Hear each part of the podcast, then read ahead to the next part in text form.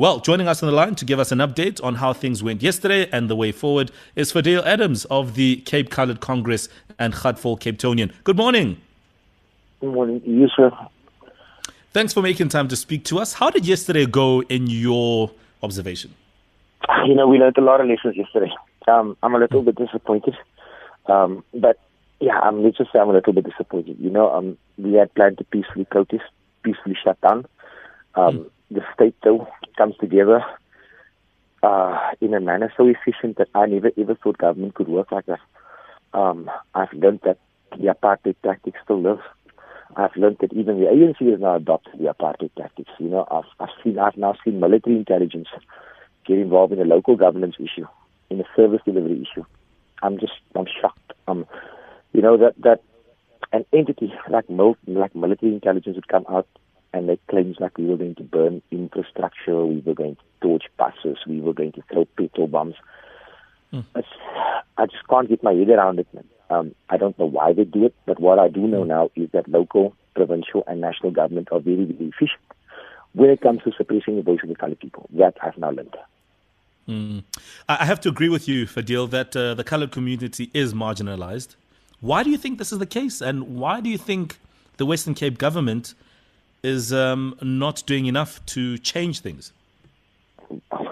You know, um, thank you for agreeing with me, firstly. um, but the Western Cape government doesn't surprise me. It doesn't. You remember, it's the National Party in the blue sweater. Um, apartheid lives. Like I said every day, I live in the second last bastion to apartheid. Orania is the other one. Um, And, and and this is what my people vote for, you know, and, and this is what this is what entrenches white privilege. Um, and sadly, there's only that many of us that see it. But like I say, we were ready yesterday. We would have shut down Smitho, but we woke up to police intimidation like that I last saw, what, nineteen eighty-nine, nineteen ninety. Police vans parked outside community leaders' houses, uh, white cars driving past your house, taking photos, taking photos of your children. Um, many people said, look, I want to come out, but I'm scared for my children's lives. Mm, um, mm, you know, mm, some of our mm, leaders, some of our leaders in in, in Houdepay and Ocean View, woke up to policemen in front of their houses, scared to come out now because you know if I come out they're going to arrest me. Uh, it was mm. just uh, yesterday. I mean, I had the walks at my house on on, on, on Friday. Just so you know. Hmm. I mean, the walk right, is so about yeah. the persistent mm. issues that led to yesterday's protests. So, what is it that your organisation is is is wanting to see happen? It's the ongoing marginalization of the coloured people. You know, it, it is hurtful that we still have to talk about it twenty-four years later. It is hurtful that twenty-four years later we still have to cry, I mean, literally cry about unemployment, about no access to the job market, about no access to higher learning for our kids, um, about the lack of housing opportunities for our people.